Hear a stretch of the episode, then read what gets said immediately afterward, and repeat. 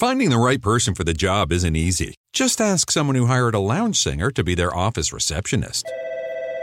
Hello, this is Mickey Marquis, and you've reached the office of Doug and Associates. Thank you very much. Catch me Tuesday nights at the Hotel Johnson.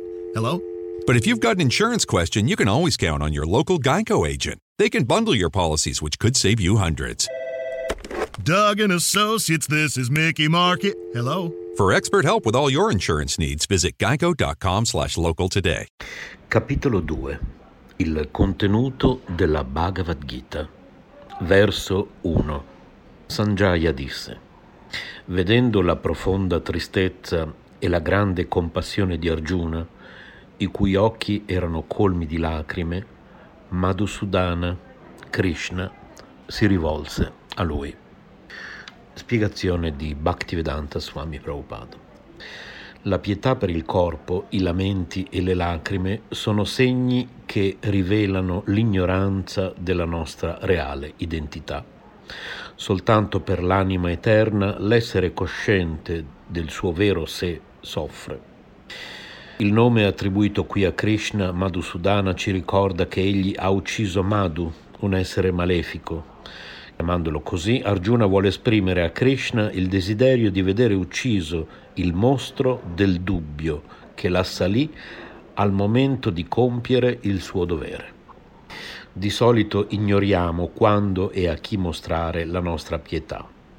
Che senso ha piangere sui vestiti di un uomo che sta annegando? Sarebbe certo assurdo cercare di salvare qualcuno che affoga preoccupandosi del suo cappotto. Com'è possibile quindi salvare un uomo perso nell'oceano dell'ignoranza se si cerca di soddisfare soltanto le richieste del suo corpo fisico, che è solo un vestito? Impietosirsi per il corpo è caratteristico del Shudra, che ignora l'esistenza dell'anima. Si poteva supporre che Arjuna, uno kshatriya, rivelasse una tale debolezza, ma il Signore può, senza difficoltà, dissipare l'illusione dell'ignorante. Proprio a questo fine egli ha esposto la filosofia della Bhagavad Gita.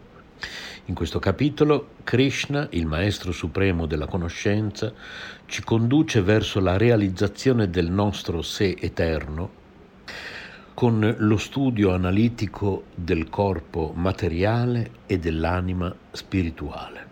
Un tale livello di realizzazione può essere raggiunto assumendosi le proprie responsabilità materiali, senza mai perdere di vista la nostra vera identità spirituale.